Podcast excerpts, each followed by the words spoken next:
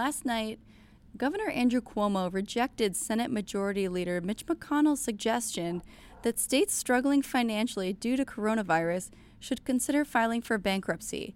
Kira Long looks at the long history of funding battles between the federal government and states. The ongoing pandemic has driven public spending in New York State up on hospitals, school meals, unemployment costs. But revenues from sales and income tax are way down, about 14%.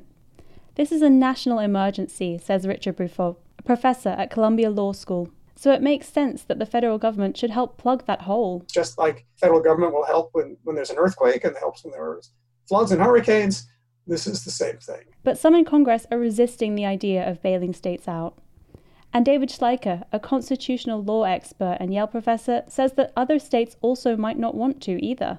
If you recall the musical Hamilton, um, uh, the Jefferson Hamilton debate, uh, the Jefferson character says, Why should we pay for New York? If New York's in debt, why should Virginia bear it?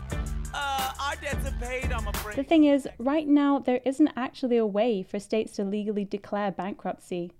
For that to happen, Congress would have to pass a law, which it briefly considered during the 2008 financial crisis, but never seriously took up. Kira Long, Columbia Radio News.